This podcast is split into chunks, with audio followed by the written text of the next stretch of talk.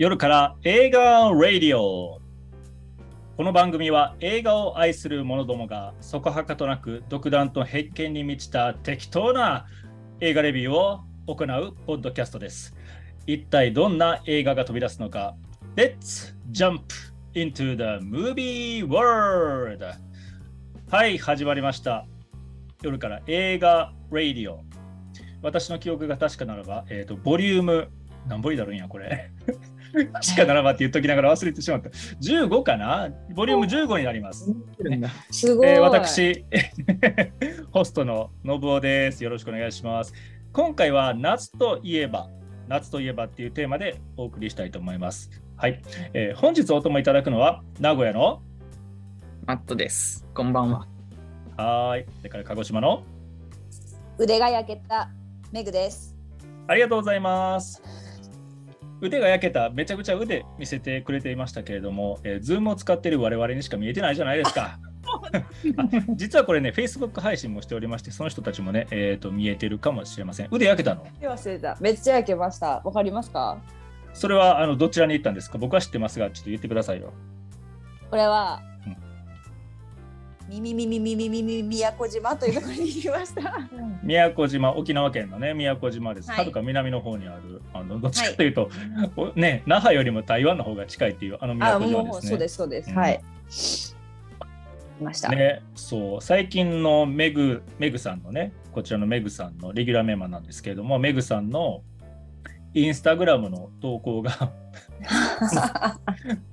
宮古島ばっかりやね。もう帰ってきてどんぐらい経つねんっていう感じやね。浸ってますよね、毎日宮古島の行った時の投稿ばっかりで。いやでもあれまだ1割ぐらいしか多分投稿してないんですよ。ちょい出ししてるんでどんだけ写真撮ってんの？あれだいぶ出してるけどもあ、でもほんと5人で600枚近く写真撮ったんで、うん、あ、5人で行きはったんですねはい、そうです。どういうコンセプトで行ったんでしたっけ？この夜から映画ラジオでも、うん、3月にキャナルシティでミュージカル出るんですっていう話をさせてもらったんですけど、はい、そこで一緒にやってたコアスタッフという結構こう最初から走ってたスタッフ5人で、うんうん、まあ、打ち上げのような振り返りのような、はいはいはいはい、思い出作りのような感じで振り返り要素もごく少ないだろう、写真見てたら。いや、ちゃんと語ったんで、そこはちゃんと振り返りました。あ、そうなんです。ちゃんと、はい、語りました。いい夜でした。あ、そうですか、はい未来を語りました。そうですか、はいありがとうございますね。宮古島ロスになっている、そうなんですよ、メグさんでございます。2週間経ったのかな、今2週間ぐらい経ったんですけど2週間経ったのに今でも宮古島の投稿をインスタグラムにやっておるということですね結構でも毎日が宮古島みたいな感じで、はい、帰ってきてからも例えばチンスコを食べてたら思い出したり、まだ三品茶っていうお茶のパックを買ったんですけど、お、三品茶そう、向こうで初めて飲んで、はいはい、ですごい、あ、なんか飲みやすい、美味しいと思って、そこからパックを買って帰って、うん、はい、なんか毎朝その作って、はい、通勤中飲みながら行くみたいな感じの、はい、まあ確実に宮古島ロスってます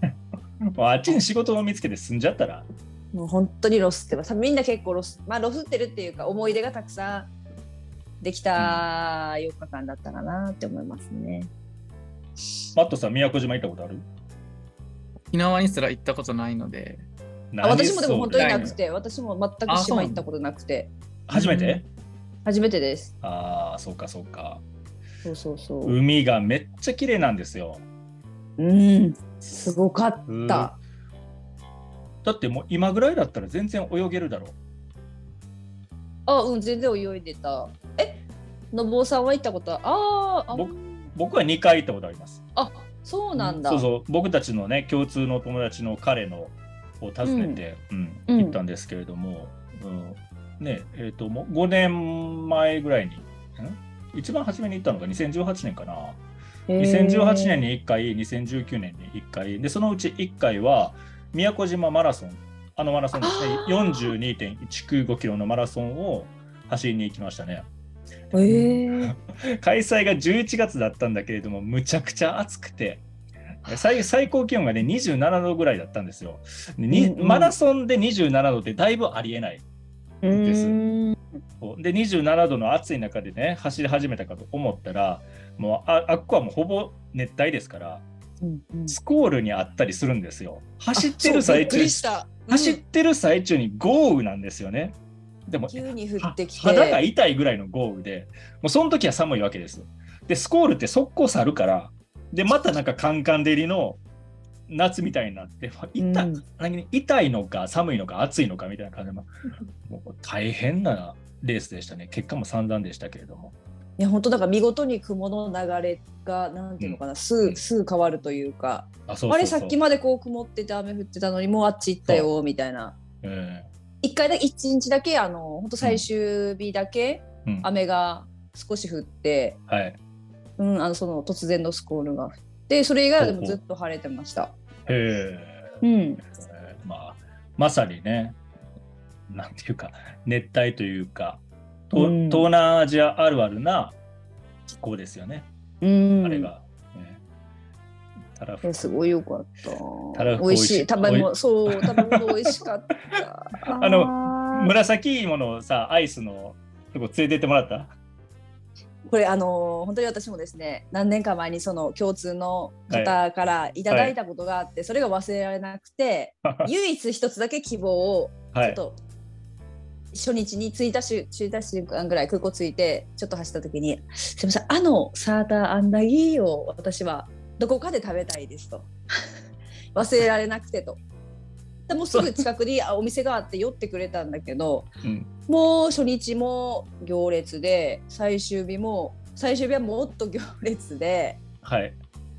残念ながら食べれなかったんですけど、こんなにやっぱ有名な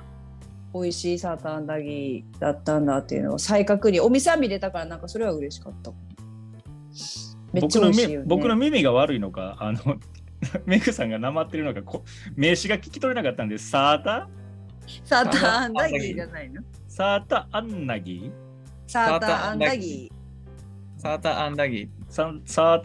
ーっていう、僕が想像しているものと一致してるのかわからないんですけど、紫芋のアイスのこと言ってるんですよ、僕は。それと一緒？アイスをあれ乗せるとかじゃなくて？それ多分それ。乗せてるこっちがサーターアンダギー。こっち。分かった。なんとなく分かります。下の方ってこと。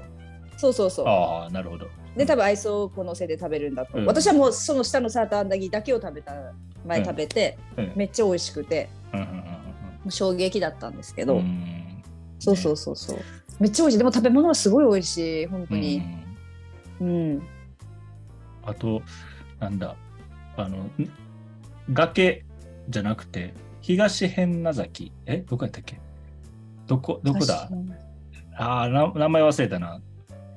結構海がさ見える。もう一望っていうか。そう。崖の。そう。行きました。ね、あそこは絶対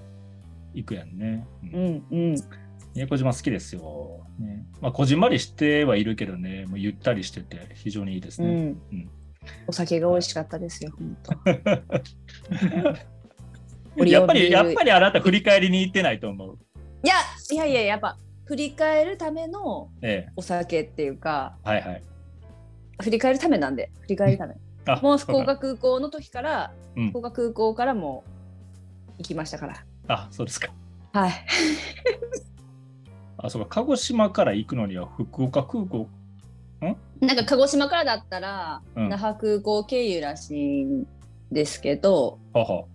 う私たちはちょっと鹿児島から単独で行くのがちょっと不安だったので、もう一緒に福岡空港から行けるように福岡空港に新幹線で行って、福岡空港は直行で直通があるんだ。直通が7月に入ってからできたみたいです。そうなんだ、便利だね。そう。なるほど。ありがとうございます。メグさんのお話でした。マットさん。マットさんはね、就活って僕は日常的に聞いているので、また就活がっていう話になるのもあれかなと思うので、最近の映画ライフいかがですか？映画ライフ、とある映画を見たんですけど、あ、とある映画ね、はい、はいはい、とある映画、今日見に行ったやつ、いや今日ではないんですけど、2002年の映画なんですけど、なんやねん、あ僕が思ってたとある映画じゃなかったね、はいはい、ではないです、はいはい、2002年の映画がおサブスクで、あ、サブスクでね、はいはいはい、サブスクで見たんですけど、はいはい、僕トップガンがあの映画の中で一番面白いっていうふうに思ってたんですけど、うん、ちょっと超えちゃったかもしれない。あなたさ、結構熱が冷めたら順位下がるからね、この人言っとくけど。でもトップガンはずっとトップにおったんですよ。ああ、なるほど。2位3位とかたまに変わるかなってくらいだけど、トップガンをふいって抜いたみたいな。2002年とあるって言うからにはなんなん、ちょっとためておいて 言ってくれるでしょ。シティオブゴッドっていう映画なんですけど、聞いたことあります？ニコラス・ケイジ。あ、ブラジルの映画です。あ、全然知らないわ、そんな。ゾンビ映画。違うやろ。シティオブゴッドっていう。あ、結構なんかなんか銃撃とかあるやつ。あ、そうです。ブラジルの貧困層を描いた。はい。あ、なんかあった気がする。うん。なんかこれ実際にあった話らしくて、もう小学校の本当2年3年生くらいの子がもう拳銃持って人バンバン撃ってるんですよ。これ現実なのか、ありえないじゃないですか、日本だとそんな、うんうん、それがもう普通に起こってる世界、これがもう日本のもう反対側でこんなことが起こってるんかっていうのが勉強にもなったし、その人らの価値観というか、うん、それがバグってるみたいな、うん、そういうのを楽しめて、ちょっと面白かったです、これは。なるほど。社会派な。そうですね。うん。うん、なるほどね。そうですか。それがこれ、トップガンを超えちゃったと。ちょっと超えちゃったかもしれないです。この人はただ単にね、なんかその大衆に受けそうなエンタメ映画を、なんか評価の上位に持ってこないのが面白いですね。確かにマットさんはね、なんかちゃんと映画を見てるような、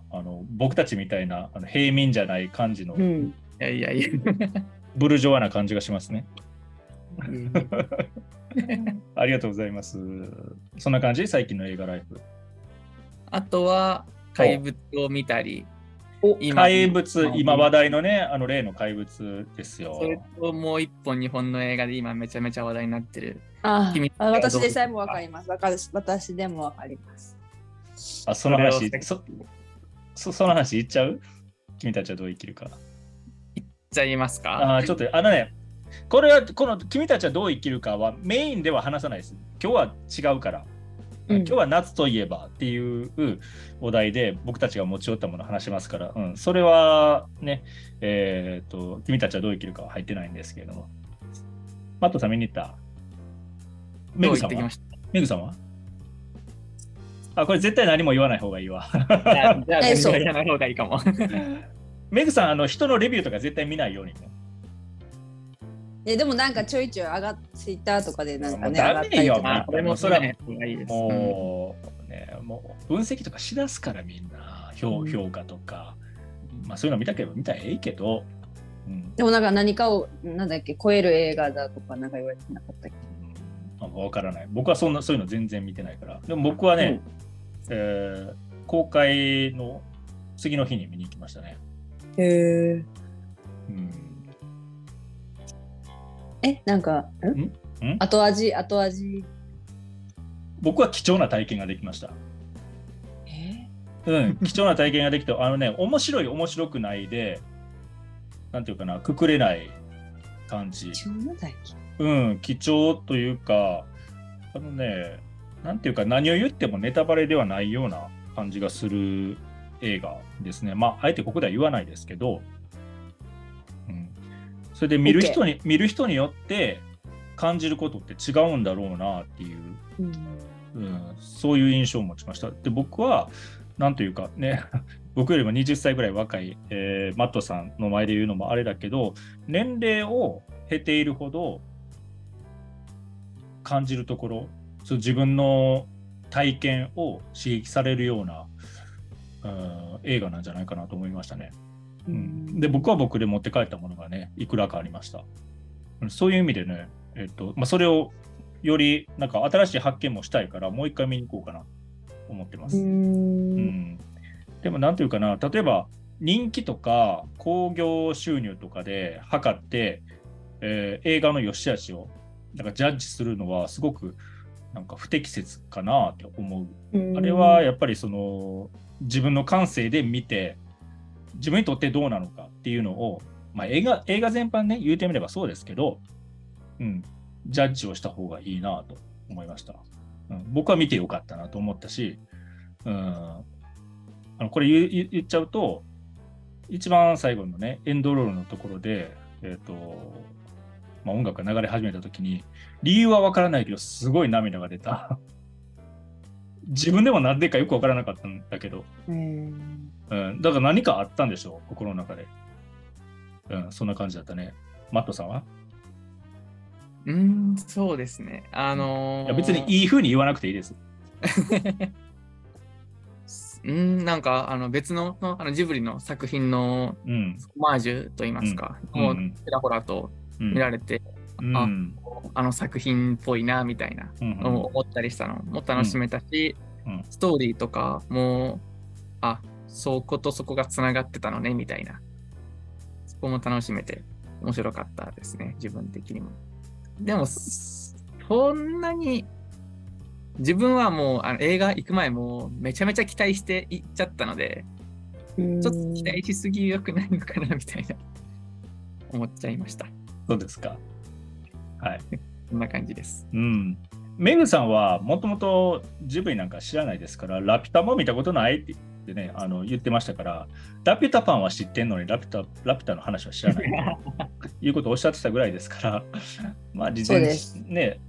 ジブリとはどういうものかっていうのを期待せずに、ねもし見に行くとすればね、いけるんじゃないかなと思いますよ。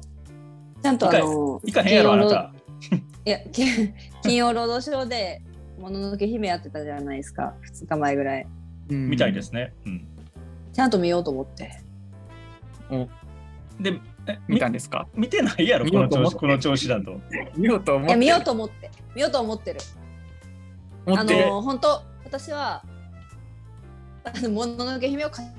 ってくださいって言われたら全然ストーリー語れない、出てくる生き物はわかるけどのでちゃんと見ようと思ってますよで何ハードディスクに入れたの？なんか毎週金曜ロードショー録画になってるから、うん、いつもなんかそれジブリ？ジブリです。ジブリですかはいちゃんと録画されてるんで見ますよお盆休みぐらいこの夜から映画ラジオっていうポッドキャストはねこういう人もいるんですよだから面白い俺たち知ってるぞっていうのを やらないですから別にね、そういう風なマウンティングをしても全然面白くないですから、はい、みそくそ一緒におるとごめんなさいねメグさんクソ側みたいに言いましたけどそういうことじゃないですいや話についていきたい気持ちはあるんですよちゃんとね自分でいいですいいですよ。でもちゃんとゾンビとかだったら私も結構多少語れますけど、あなたそっち担当ですからね。多分そう本当そうですよね。はい、はい、私、はい、お返しします。ありがとうございます。なんかオンラインミーティングみたいなお返ししますっていうのははいというわけで作品に入ってまいりたいと思いますよ私のおすすめ作品サマーウォーズでございます。サマーウォーズご覧になった方いらっしゃいますか？マットさん見たことある？めぐみさんサマーウォーズも知らないか？いやいや画像は知ってますそれ知らないってことですからなんか借りようとした気がするんだけどなそのシーンはあったけど君の名はっていう映画を見た時にこういうのいいんだってこういうのも見ようって思って、うん、借りようとは思ったんですけど、結局借りてないと思います。でも金曜ロードショーで多分毎年くらいの感じでやってますよね。僕テレビ見ないからわからないんだけど、そうなの？2年に1回は多分やってる気がします。そうですか。サマーボーズ、はい。ちょっとどういう話か、解説をさせていただきたいと思います。インターネットからね、拝借してきたやつです。いきますよ。サマーウォーズ、時をかける少女の細田守監督が同作に続いて脚本、要はこれちょっと人の名前が読まれへんから、脚本な誰々キャラクターデザイン貞本義行と共に描くオリジナル長編アニメーション。こんなんでいいのか、ごめんなさいね。数学が得意だが気弱な高校2年生のケンジは憧れの先輩夏希に頼まれ、先輩は女の人なんです。憧れの先輩夏希に頼まれ、夏休みの間彼女の実家で夏希のフィアンセとして過ごすことに。そんな時ケンジはネット上の仮想空間オズで起きた事件に巻き込まれ、その影響が現実世界にも波及。夏希の一家ともども世界の危機に立ち向かう。2009年の劇場公開から10周年を記念したプロジェクトの一環として、2020年1月に体感型上映システム 4DX に対応した 4DX 版が公開。2009年制作、114分でございます。マットさん何か出してきた。それなんだ、チラシ？チラシがなんかちょうど映画館に置いてあって。ほう、いつの、前、ずっと前のやつ？いや、最近です、これ。最近また劇場に来たってことか、じゃあ。多分そうだと思う。俺見に行こうかな。全国って書いてありましたよ。行こうか。これは映画館で見る価値ありますもん。いつからだろう。僕はね、7月31日から1週間ね、ずっとタイ人の人たちを日本にお迎えするので、それでずっと同行しなきゃいけないからね、しばらくそんなことはできないんですが。はいはい、サマーウォーズ。これはね、泣きたかったら、自分今泣きたいなっていう人は見ることをお勧めします。泣きたければこの映画。僕のね、一言感想を、まずお伝えしたいんですけれども、MVP はおばあちゃんです。サマーウォーズね、しばらく前に見たんですよ。しばらく初めて見たのがね、もう10年ぐらい前かな。その時見てすごくよくって、iTunes ストアで曲も何曲か買ったぐらい、好きだったんです。それで、ね、夏といえばっていうことでどの作品を持ってこようかなと思った時にパッと思いついたのがね、このサマーウォーズで、今皆さんと喋るために昨日見たんですよ。サマーウォーズ DVD を持ってるもんですから、1回見て3回ぐらい泣いちゃった。そんな感動屋さんでもないんだけど、こうだったわって話の流れは知っているんだけど、やっぱり泣いてしまうですよ。感動ポイントがありましてね。そう、それで夕方ぐらいにね、見ながらね、ちょっと涙流しているわけですよ。そしたらね、扉を開けて妻がいきなり登場して、ちょっとこれ見てほしいんだけどって言われた時に、振り返った時に僕は涙流してるもんだからギョッとしはって、ごめんって言って退散していきました。そんな事件もありつつなんですけれどもね、サマーウォーズ、そうですね。これね、すごく面白かったのは、物語の舞台は現実世界とネット世界が結構行き来するんですよ。それで結構これマットさんさ、今を予言してるような作品じゃない？2009年当時の作品だけど、インフラとかいろんなものがインターネットのに結びついて、そうですね、例えば住民台帳、なんか納税の情報とか、あとなんだ交通とか、あとインフラ、水道とかガスとかのね、その辺の制御が全部そのインターネット上の一つの仮想空間でされてるっていう設定の話なんですよね。でそこで、ウイルスみたいなものが、1個ばらまかれるんですよ。でそれが悪さをしてそこにみんなで立ち向かっていくって話なんです、ざっくり言うと。で改めて昨日この映画を見たときに、今まさにこれと同じような状況になってないと思って、この映画2009年でよくそういうのを予言したなっていうふうにね、ちょっと思ってしまいました。これは作品が狙ったところではないと思うんだけど、そうなんですよ。そうでそのねウイルスをばらまいたのがインターネット上のシーンと、さっきも言ったように現実のシーンがあるんだけれども、現実のシーンはね、実はど田舎で行われるんですど田舎と言ったら失礼かな、実在する長野県の上田市っていうところにとある一家がいるんですよね。この写真で写っているけれども、陣内家っていう江戸時代ぐらいから戦国時代から続く一家がおって、でそこ解説で読んだ夏木先輩っていうのがそこの一族の女の子なんですよね。ただの女の子なんですけど、でそこの陣内家の当主をやっている、十何代目からの当主をやっている、栄おばあちゃんっていうのがいるんですよ。で栄おばあちゃんに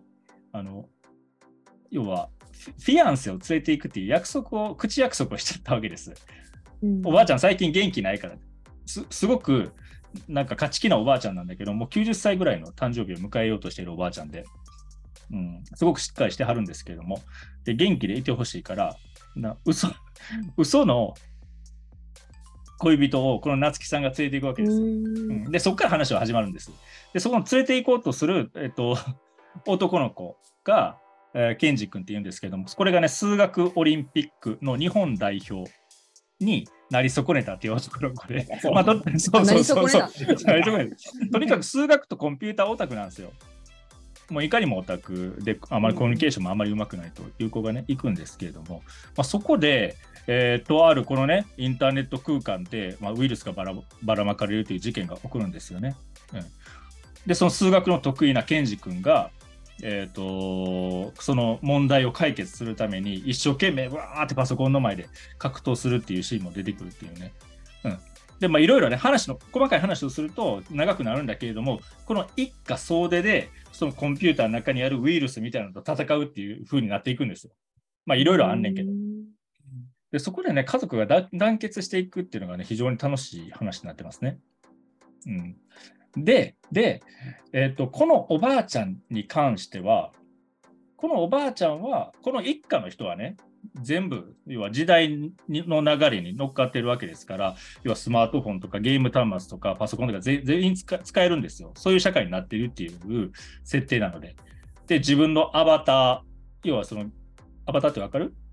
わかります。めぐみさん、キャラクターを使ってゲームの中のその敵に立ち向かっていくというのをみんなやるんですけども、おばあちゃんだけはこういうのを使わない人だから、でもおばあちゃんも一緒に戦うんですよ。どういうふうに戦うかというと、おばあちゃんはこの江戸時代から続く陣内家の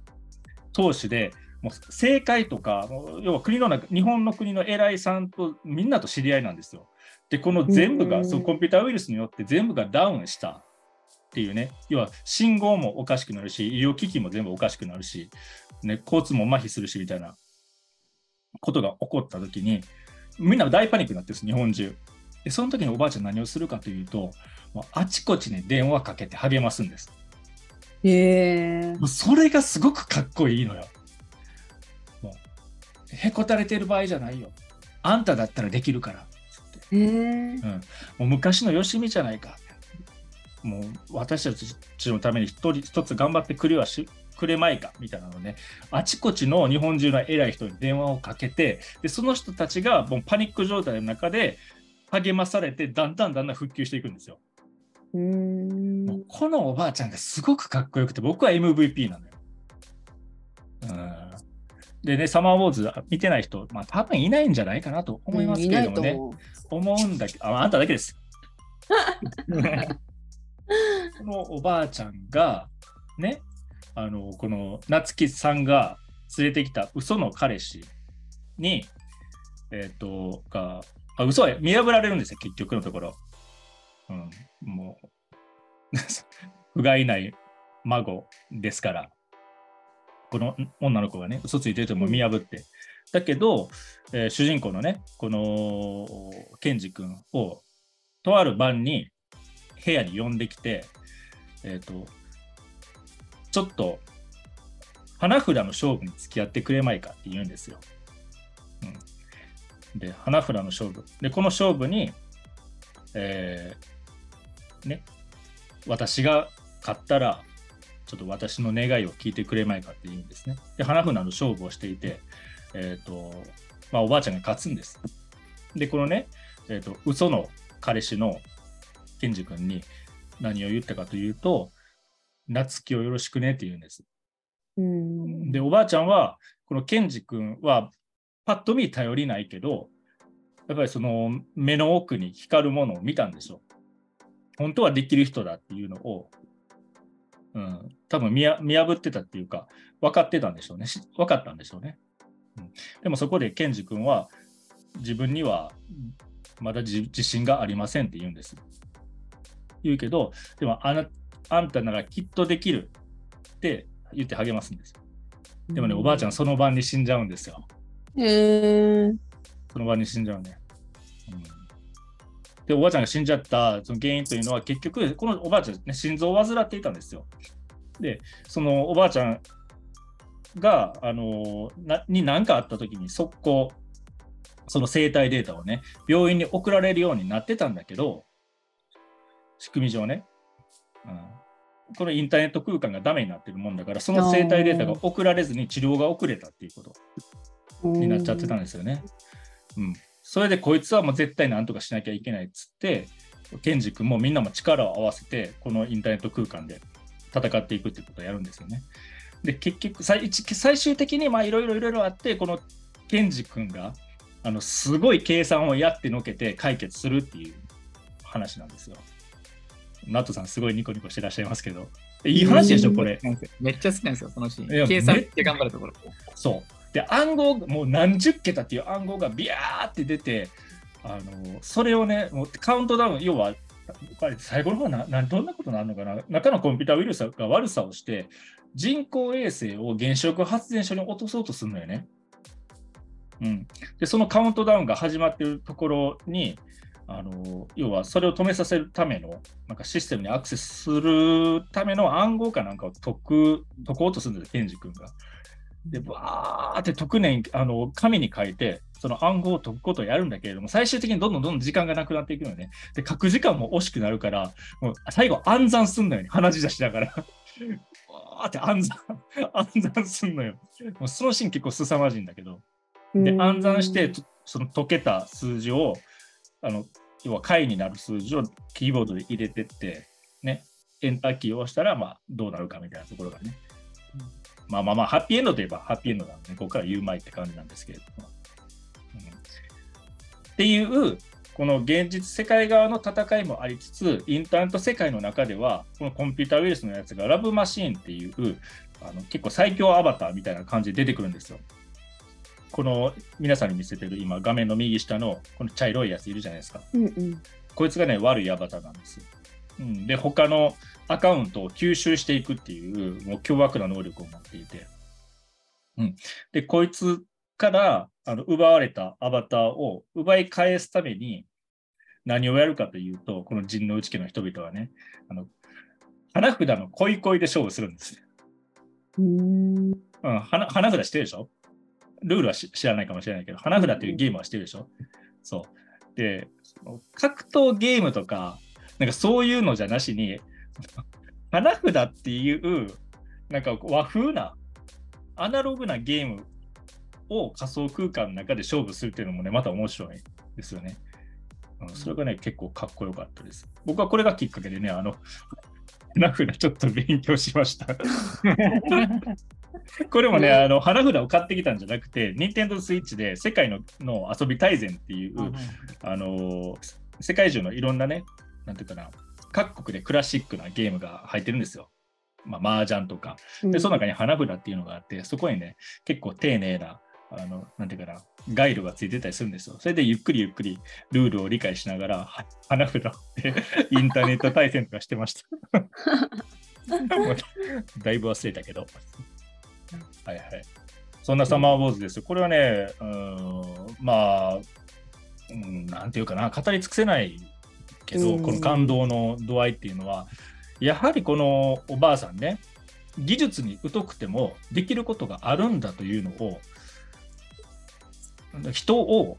なんかポジティブに動かすことができるんだっていうのをね、非常に感動しましたね。こういう人にならなきゃって思いました。励ますっていうことで、なんていうかな、素敵やん、日本を世界を救うっていう、救おうとするっていうね。マットさん、これいかがです？そうですね、さっきも言ったんですけども、計算のシーンがめちゃめちゃ好きなんですよ。あ、そこね、この映画全体を通して。でも、あ、そうなんだ。間に合わないってところで、暗算にするんですけど、そう後ろにおった人が、あ、暗算って言うんですよ。あ、暗算って言うね。もうゾクゾクってきてで、最後は暗算で解いて、よろしくお願いします。パチって。そう。あのシーンがもうマジで激アツです、あれ。そうだね。だからそういう意味では、このなんていうかな、本当に人間として、まあ、成長しきって、まあ、老いを迎えた、おばあさんが、その自分の人脈と、なんていうかな、その、まあ、もう熟した度胸というか、なんというか、それを使って人を励ますっていうところから立ち向かうっていうところ、それからこのケンジ君っていう主人公の少年に関しては、この人自身の成長も描いてるわけですよ。だからその老若男女みんな頑張ってるのが良かったですね、この映画は。で、ただの自信がなかった少年なんですよ、ケンジ君は。でもそのね、自分を励ましてくれたこの栄さんというおばあちゃんが亡くなったことで、自分も何かやらなきゃっていう気持ちになって、その限界を超えて、ね、成長しながら戦っていくっていうのがね、爽やかだったですね。はい、サマーウォーズ、なんだ、ホラー要素がないから面白いと思ってんのか。面白いと思ってますよ、人間私もちょっと泣いちゃうかも、一人で見たらこれはね、爽やかですよ。面白い、ね。日本の夏みたいなね。なんかそういうイメージ。なんかそういう中身がそういう感じなんだってちょっとびっくりした。日本の夏です。このね、長野県上田市のこの陣内家のね、高校生の親族の中に高校生の子がいるんですよ。それがね、高校野球やってたりするんですね。で、全然そのね、この映画に出てくる騒動とは関係ないところで、その高校生は高校野球で戦っていたりとかして、まあ、高校野球って要はもう日本の夏の風物詩じゃないですか。そういうのもね出てきたりして、なかなか面白かったですよ。はい、サマーウォーズでございました。マットさんさ、俺これ見ながら思ってたんだ、途中からちょっと思ってたんだけど、レディープレイヤー1これをパクってるだろうって思ったりしたんだけどまあ扱ってる内容というか、それはもうほぼ一緒なのか、両方とも、バーチャルな話じゃないですか。で、現実世界とリンクしてみたいな、まあ、確かに言われてみればで、そう、感動ポイント俺1個言うの忘れたわその本当だ、仮想空間の中で自分のアカウントを使ってくださいっつって、もう何百何千ものアバターが助けに来るんですよ。助けに来るというか、自分の、ね、アカウントを使ってくださいっていう風に、ね、大勢で助けに来るっていうシーンにおいては、でリプレイヤーはもうそういうのあったよね、最後の方に。うんうん、うん、確かに一緒だ、うん、似てる。そうですね、似てるよな似てるよなはっきり言ってね、うん、似てますよこれは影響受けてるんちゃう、これは後で調べてやろうかな。別に似ててもいいんだけど、うん、はい。でリプレイヤーはもうぜひ見てください。サマーウォーズでございました。はいはい、では次の作品参りましょうか。次の作品、めぐみさんの録画されてなかったなんだ、どうした、いや ないかなって思う。金曜ロードショーのやつでないかなって思ったけど、ああ、録画の履歴にはなかったです。サマーウォーズなかったまた10年、なかった10年後ぐらいに思い出したら見てください。1年の間であるかもしれないね、10年後、うん、まああなたはその辺にある、大丈夫ですよ、ちゃんと半年以内に見ます。その辺にあるゾンビ映画の方は優先させることでしょういや私もほらちゃんと人間らしいものを見た方がいいかなとはい、人間らしいものをというふうなことを言っておられるめぐみさんですが、彼女のね、おすすめというか彼女が夏といえばで持ってきた作品をご紹介、していただきましょう。めぐみさんのおすすめ、アナコンダです。あのね、夏といえばなんでアナコンダやねんあ、いや、まあ、まず動物系を出したいなって思って、まあ、アニマルパニック的なのを出したいなと思って、うん、で何しようかな、動物系、まあ、動物系結構見てるんですけど、うん、あ、アナコンダ結構何回も見たよな私って思って、これ何回も見る映画なんかアナコンダのなんかそのサメ系とかもあるけど夏っぽいんだったら、はい、そのサメとかもうクマとかあるけど、うん、あ、うん、アナコンダいいんちゃうんって思って、うん、そうおすすめでちょっと紹介させていただきます。はい、ありがとうございます。アナコンダ、はい、僕が一人だったらば絶対に選ばないようなものを持ってきてくださいましたのでおかげさまで見ることができました。何年前のやつなんだろう。見る機会に恵まれました。これね、1997年だそうです。わー、うん、ちょっとお話の方をご紹介しましょうか。はい。アナコンダ、南米アマゾンの奥地に潜む巨大な人食い蛇の恐怖を描いた秘境パニック冒険映画。伝説のインディオ、シリシャマ族を求めて南米アマゾンに来た映画作家のテリーラ。撮影隊はシリシャマ族を探している途中で遭難していた密猟者サローンを助ける。最初は温厚な態度をとっていたサローンだったが、巨大ヘビアナコンダが現れるや否や本性をさらけ出し、アナコンダ捕獲の目的遂行のためにテリーたちを支配してしまう。テリーたちはサローンと大アナコンダの脅威から逃げ延びることはできるのかとなっております。ちょっと予備知識的なこともね、ちょっと説明をさせてください。アビス、フリーウィリーなど水物を多く手掛けてきたウォルト・コンティのアニマトロニック効果とスピード、コンタクトのソニーピクチャーズイメージワークスによる CGI が融合した見事な SFX が見どころ。1997年制作89分、うん、アメリカということでございます。あのね、さっきに言わせてください、はい、CGI が融合した見事な SFX が見どころ、これインターネットから取ってきたんですけど、映画 .com かな見事という。いや、見事ではないかも。まず一言目に出てくるのが、ヘビの CG 感がすごくって。すごい。あのね、そうです、本当。はい、どうぞ。いや、これめぐみさんのコーナーですから、ね、この後喋ってもらいますが、たくさん、ね、このヘビの CG っぷりが、はい、恐怖を煽るというか笑っちゃうんですよね。そこも、まあ、見ていて、僕的には優しくてよかったですもうちょっと冷えってなるかと思ったら、このヘビみたいな感じでずっと見てたので、それはね、逆に助かりました。うんうん、入り込みすぎるとちょっと怖すぎるから。確かに。はい。なんかCG 感いや私もねちょっとこの夜会がラジオの LINE とかでお話ししたんですけど、うん、アナコンダあれもなかったんですよね、そのなんていうんだパソコンとかで見るやつの方もなかったんでしたっけ？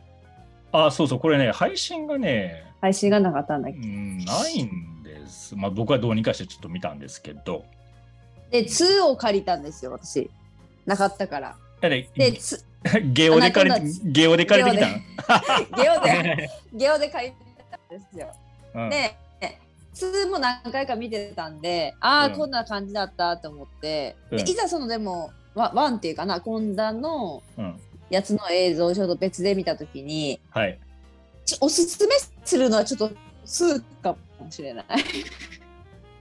え、そうなの？いざちょっと今回もうわざごんだを進めさせてもらったんですけど、うん、それこそ、CG 化が私、うん、タイプでした。ほうほうほうほうほう。はい。なるほど。なんか聞こえづらいですか私の声？いや、多分通信の関係で、でもギリ聞こえます。ギリ聞こえます。皆さんすいませんね、これリモートでやってるものですからこういうこと起こります。すいません。はい。はい、いける。生きてる。1と2だったら2の方をおすすめしたいってこと？いや、ちょっと見てもらいたいんですけど、ストーリーのそのなんかなんていうのかな、濃ゆさとかが2の方が多分面白い。うん、珍しいね。うん。だいたいこういうさモンスターパニックもんというか、一発目出て当たったやつって2ってだいたいしょぼくなるやん。なんだっけ、なんかそのよくある人間同士のいざこざとか。うん。うんちょっと最後の追い込みのところとか、はい、あ、まあでも最後の追い込みも確かにアナコンダいいんだけど、うん、ちょっとヒヤヒヤする感じのは2の方があるかな。へえ、ね、そうか。いやもう1より怖いんだったら俺もういいわっていう感じがするな。だけどヘビがいっぱい出るのが好きな人は1がいいかも。ちっちゃいヘビとかがいっぱい出るのが好きな人は。そうだね、確かに、うんうん、だから私結構その大きいのがボーンってきてもそんな怖くないんだけど、怖いよ。ちっちゃいやつがバーンって出たり、うん、ドラム缶かなんか爆発して上からヘビが降ってきたりとかって、うん、ああいうのすごい好きなんですよ。そういうのが1はある。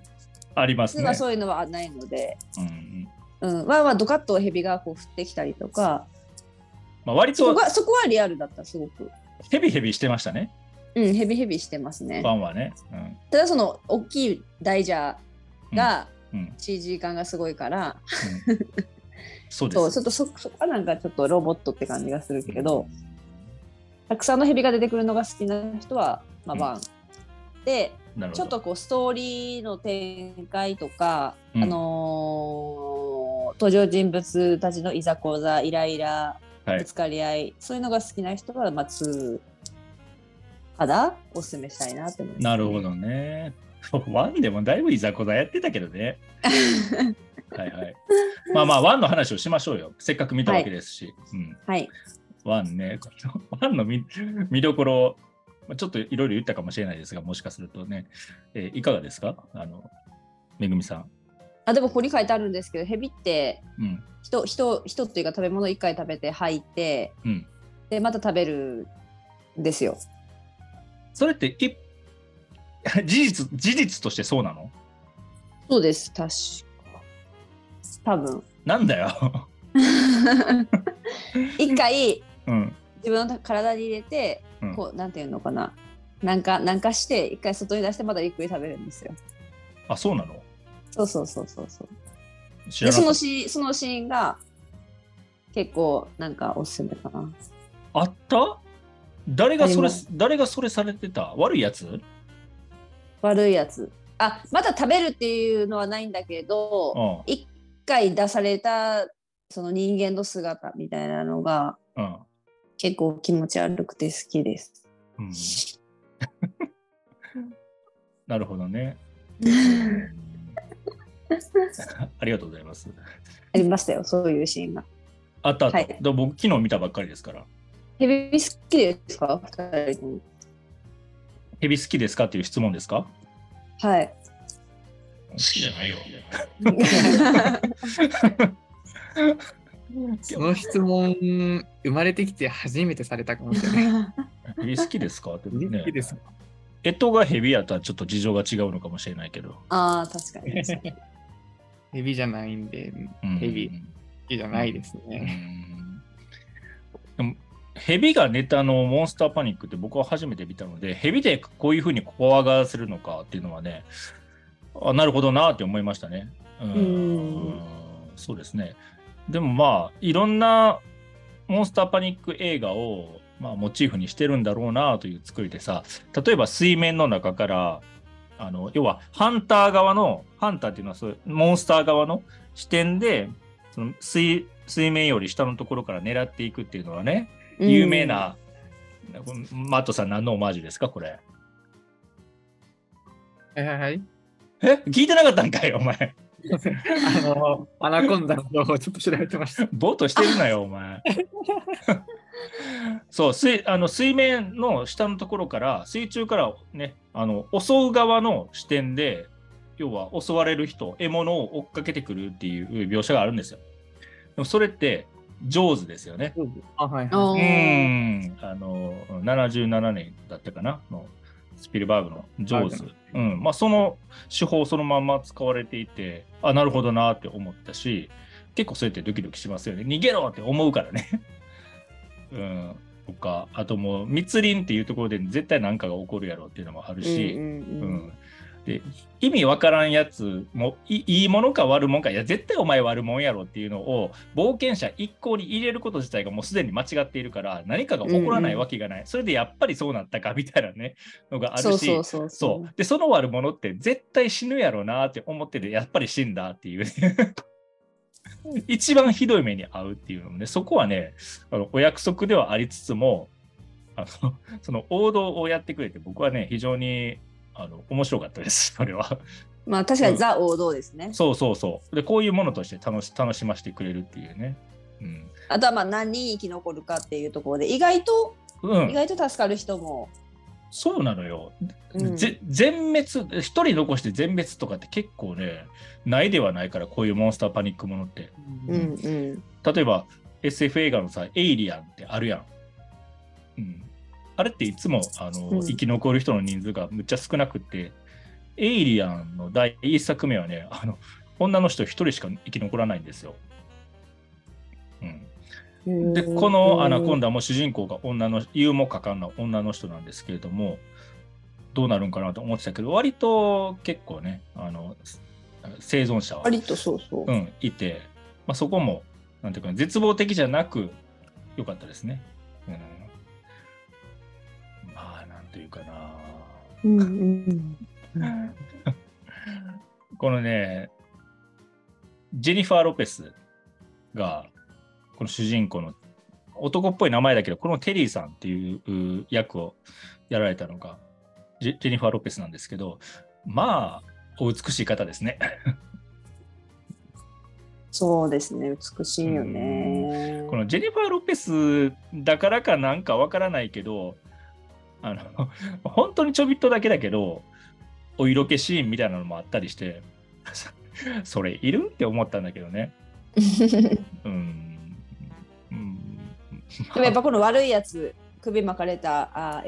蛇に巻かれてる悪いおじさん、まあ本当悪そうな顔してるけど、本当に悪いやつっていうか、だからワンは、その要は船を操縦するこの人が悪い人で、普通は一緒に乗ってくる中に、そういうやつがいるんですけど、まあ悪い顔してるよね。本当悪い顔だねもうなね、本当に自分の欲望に忠実というか、そうそうそう、私はこういうのが好きなのかもしれない。そのウォーキングデッドとかもそうだけど、人との争いみたいなのが、出て一人でイライラしてみて、なんかこうそいつがやられていくのをしめしめとうん、それが好きなのかもしれない。人間ドラマ書きやすいよな。うん。こういう危機に対してさ、うん、どういうふうに対処するのかっていう。前回なんだ後味の悪い映画、はいはいはい、やったね。それで僕が取り上げたミストもそうですよね。ミスト。うん。霧が大発生して、まあ、その中から魔物が襲ってくるという時に立てこもったスーパーマーケットの中で人々が狂っていくみたいな話だったじゃないですか、うんうんうんうん、それにもちょっと似てる部分がある、うん、だからそのね恐ろしいシチュエーションで人々がどうするのかっていう意味では、まあ、この場合はね大蛇っていう、うんうん、環境を作ったんでしょうね。でも絶対なんかまあ、うん、ヘビーがメインの映画なんですけど、はい、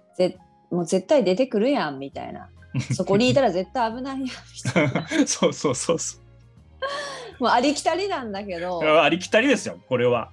もう予想通りになるとか本当にありきたりなんだけど、うん、そうそうそうまあどういう出方をしてくるのかなっていうのを楽しんだり、うん、まあちょっと気持ち悪いものとかね2だったら背中を昼に噛まれてそういうシーンが出てきたりとか嫌だ嫌だ嫌やわそうそうそう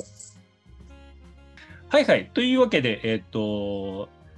のテーマ夏といえばでサマーウォーズとアナコンダを、ご紹介しました。これ暑さのせいかななんか非常に緩い回になったような気がしなくもないですが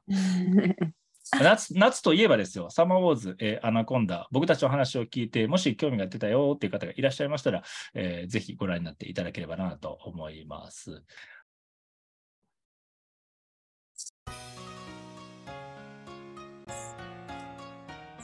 夜から映画ラディオ。皆さん、暑い日が続きますが、ね、ぜひご無理なさらずもう殺人的な暑さなんですよ、こういう時にどうすればいいかというとエアコンがかかった部屋でね映画なんか見ていきましょうよ、まあ、映画館に行ってもいいかもしれないですね。涼しいですから、ね、そういう屋内アクティビティやるチャンスでございますのでどんどんどんどん映画をご覧ください、君たちはどう生きるかそのうちこの夜から映画レディオで、やろうかなと思っておりますのでまた皆さんと一緒にレビューできたらなと思います。ではさようなら